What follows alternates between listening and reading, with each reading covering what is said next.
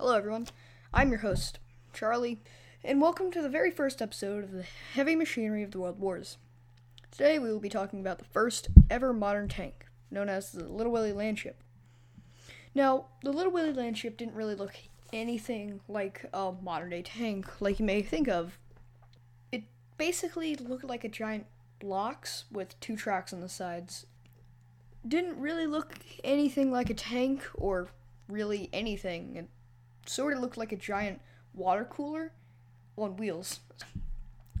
Which is part of the reason that it got the name tank. It was a water tank. It, the other part was that engineers would spread the rumor that the tanks would be used to carry water to the uh, troops on the, in the trenches. So they would call them tanks anytime they would be talking to each other or over the radio or really anything. They would also go on to be called land caterpillars, although it doesn't really make sense to me because caterpillars are just it's a caterpillar, which caterpillars already live on land. They don't live on water or really in the sky. It'd be pretty crazy if there were giant caterpillars flying through the sky. but anyway, so the reason they didn't just call them the landship like in its official name would be the Germans would hear that oh landship so at the time ships were really big. They had massive cannons. So you would think of oh it's a ship on wheels that would be able to attack our defenses. So they might have been able to prepare a stronger defense or so they could make tank traps or put in more field guns. And i don't really know because it didn't happen but they could have put weapons and supplies and traps and everything that could have been able to stop the tanks. So that is the so that's the reason that the um, engineers wouldn't talk it, about it when they call they wouldn't call it a wow they wouldn't call it a tank when they talk about it.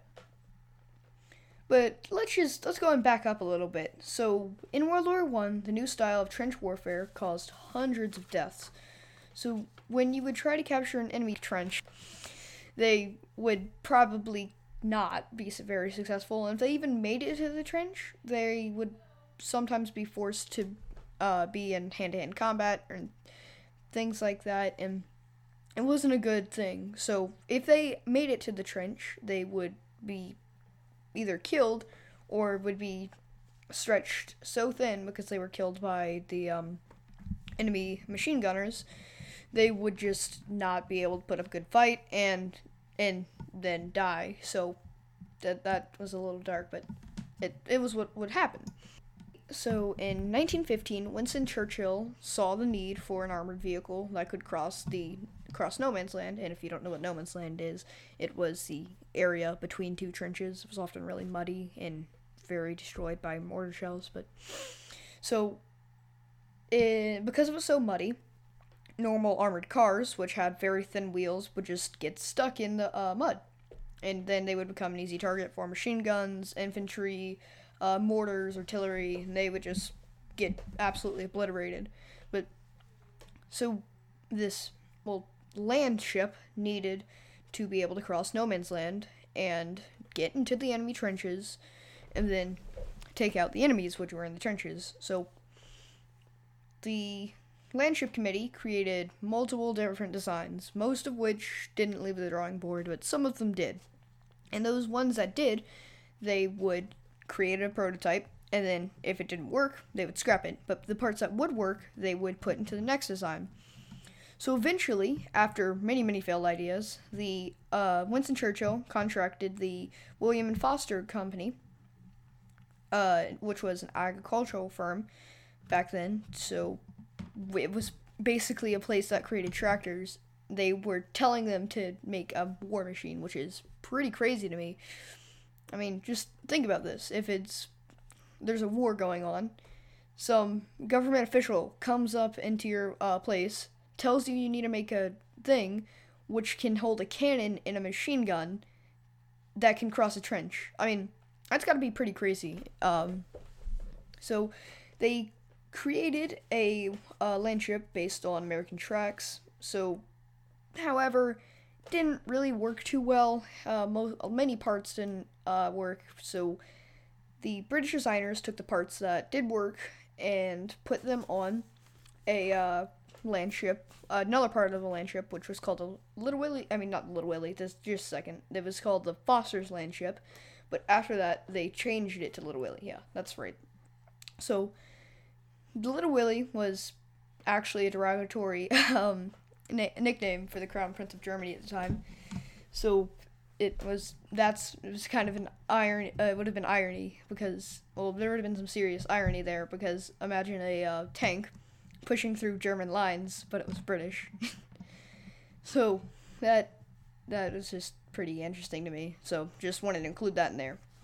But the design finished at the middle, like mid to end of 1915, but by that time, a much larger, much better uh, design, which was called the Big Willie or Mark One tank, had a much, much more was a much, much more effective design and had already been developed, which was not good for the Little Willie because the Big Willie had just taken the spot, which Little Willie would have filled. So.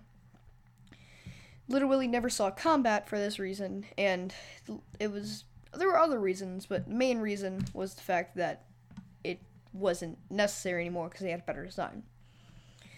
So even though Little Willie would never see combat and would never be attacked or fought, or it would play a pretty crucial part in the war because it would just train countless drivers to make uh, the other, so to drive the other train trank, tranks, trank, not not yes, not a uh, not a tank. It's a trank, train tank. But so they would get trained on the Little Willie, so they could then uh, drive the Mark Ones or Big Willies, and other tanks would come like the Mark Two, Mark Three, Mark Four, Mark Five, yada yada yada. There's lots of different tanks, but so let's go ahead and talk about the armaments and what it had, what it contained, everything the Little Willie would have had. But just keep in mind, since it never saw combat, it never actually had any of the weapons that I'm going to tell you about. Okay.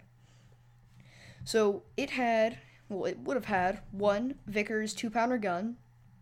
It would have also had one of four of these machine guns a Maxim, Hotchkiss, Lewis, or Madsen machine gun, it, weighed about 16.5 tons, which is almost like four elephants, which is pretty crazy. And so it had a crew of six. It also um, it could also go about three to five miles per hour. It would hold about 50 gallons of fuel, and it had an armor thickness of about 10 millimeters. Wait, hold on minute. Yeah, it had 10 millim. That's one centimeter. That's that's that's pretty crazy. So, I guess I would have had to fix that if it ever saw combat. But that's insane. So, the Little Willie was a very boxy tank, like I described a second ago. If here, if you take, go ahead and take a book.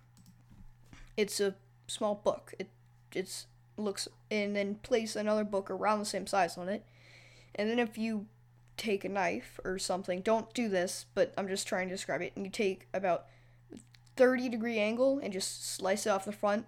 That was basically what the Little Willie looked like, but with just two tracks on the side. It was very, very boxy. And if you want to look, if you want a more detailed um, image, just go onto your web browser, type in Little Willie Landship, enter, and then go to images, and you can just find hundreds of them. But so just make sure to uh, check out my website, www.historybycharlie.podbean.com. So shout out to Podbean for helping me with this. So, but let's get back on topic. So, The Little Willie paved the way for modern tanks. In 1915, the age of tanks was born, and the reason it was born, like I just said, it was had a hope to save lives, which it did a pretty good job of that. And many countries would develop tanks of their own. Uh, unfortunately, America never would, so that's sad. But Germany, France, uh, British, Britain, not British, would create many, many more. And so I really hope you enjoyed this short, very short history. Um, and I hope to talk to you soon about the Mark 1 tank. Goodbye. Hope you have a great day. Charlie out.